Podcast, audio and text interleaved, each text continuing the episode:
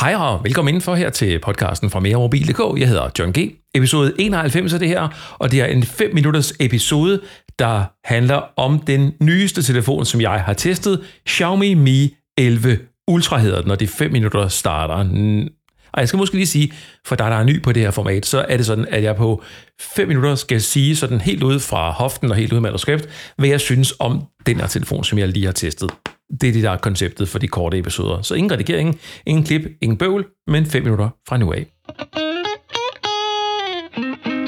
Xiaomi Mi 11 Ultra er sådan en af de her telefoner, som man enten elsker eller hader.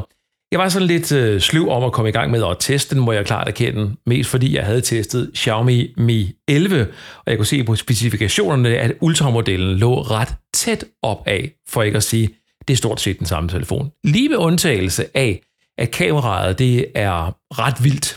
Det består af tre objektiver bagpå. En på 50 megapixels, det er hovedsensoren, den har optisk billedstabilisator, og så er der 48 megapixels telefotolinse og 48 megapixels ultravidvinkel, der kan lave ultravidvinkelbilleder, altså de her billeder med ekstra bredde i op til 128 grader. Og så tænker jeg sådan lidt, nå, ja, øh, hvad, hvad er der så lige ved det der kamera? Det behøver jeg jo ikke sådan, altså, det er jo set før, at der er mange megapixels i de forskellige øh, mobilkameraer.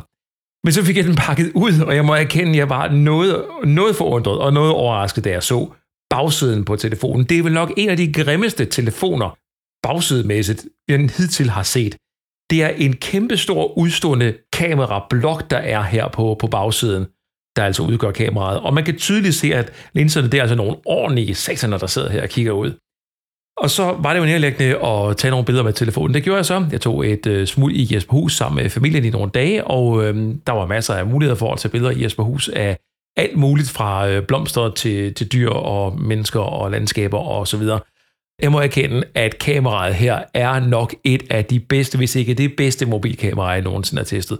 Hold da magle. Selv når man tager billeder der, hvor der er mørke og lys, der mødes. Altså det kunne være ind i et mørkt område, lad os bare sige, det var et, et skur, hvor der var et motiv på bagenden af skuret, du gerne vil tage et billede af.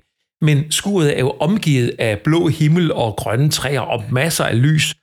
Og chancen for, at øh, den enten vil blive overbelyst eller underbelyst, når du tog sådan et billede, det, det er overhængende. Men den her telefon formår altså at balancere både det mørke og det lyse, så du får nogle helt fantastiske billeder.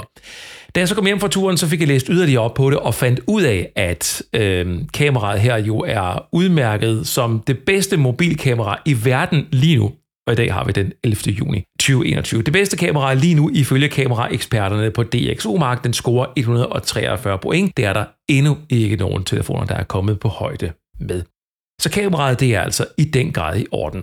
Ydelsen er også i orden. Snapdragon 888 processor, det er jo ligesom sæsonens øh, vildeste processor. Der er masser af RAM og god hukommelse og så videre, og en super, super lækker skærm med op til 120 Hz opdateringshastighed og en ja, ret vild opløsning. Der er så bare lige det, at øh, nok er telefonen god, nok er den hurtig, og nok tager den gode billeder, men nøj, og bruger den også meget strøm. Øh, det der med at have en powerbank i tasken, det er pludselig blevet aktuelt, hvis du bruger den her telefon meget. I hvert fald, ja, så skal du have dig en øh, lader med. Og apropos lader, så er den gode nyhed, at øh, der ligger en 67 watt lader i salgspakken. Og på en halv time, så har jeg kunnet fyre den her telefon fra 0 til 76 procent altså på en halv time med den medfølgende oplader, og så den forresten også trådløs opladning. Og så tænker du, mm, det er da meget godt, det der 0-76% på en halv time med 67 watt oplader.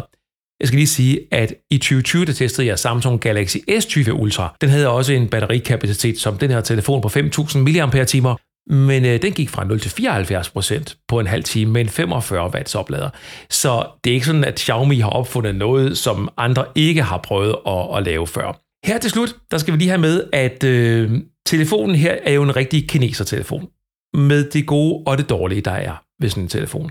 Det dårlige er, at de endnu ikke har fundet ud af det ude i Kina. Vi gider ikke alle deres bloatware-apps, alle deres kommercielle aftaler med Booking.com og hvad, hvad ved jeg, der ligger på telefonen som standard og som skal fjernes og deaktiveres, hvis du vil have en nogenlunde ren telefon. Men der er dog generelt tale om en god softwareoplevelse, og som jeg har sagt før ved Xiaomi's andre telefoner, så er det sådan, at hvis du kunne lide Huawei's telefoner, så kan du også lide dem her, fordi softwareopbygning er stort set den samme.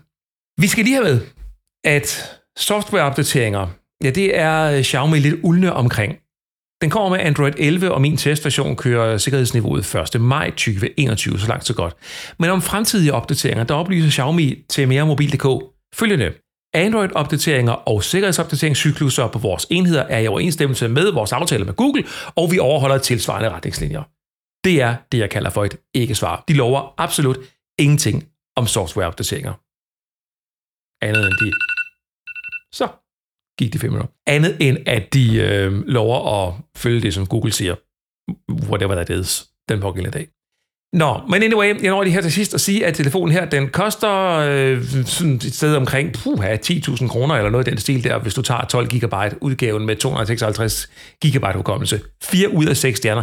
Kameraet er det bedste, strømtiden er det dårligste, designet. det er mega grimt.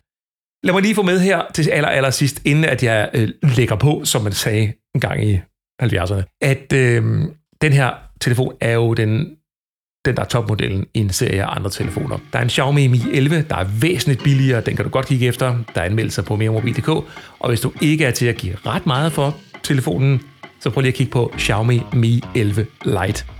Tjek meremobil.dk-anmeldelser for de fulde anmeldelser af de her produkter.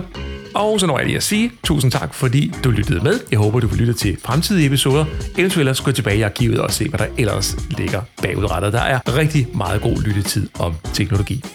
Ha' det godt.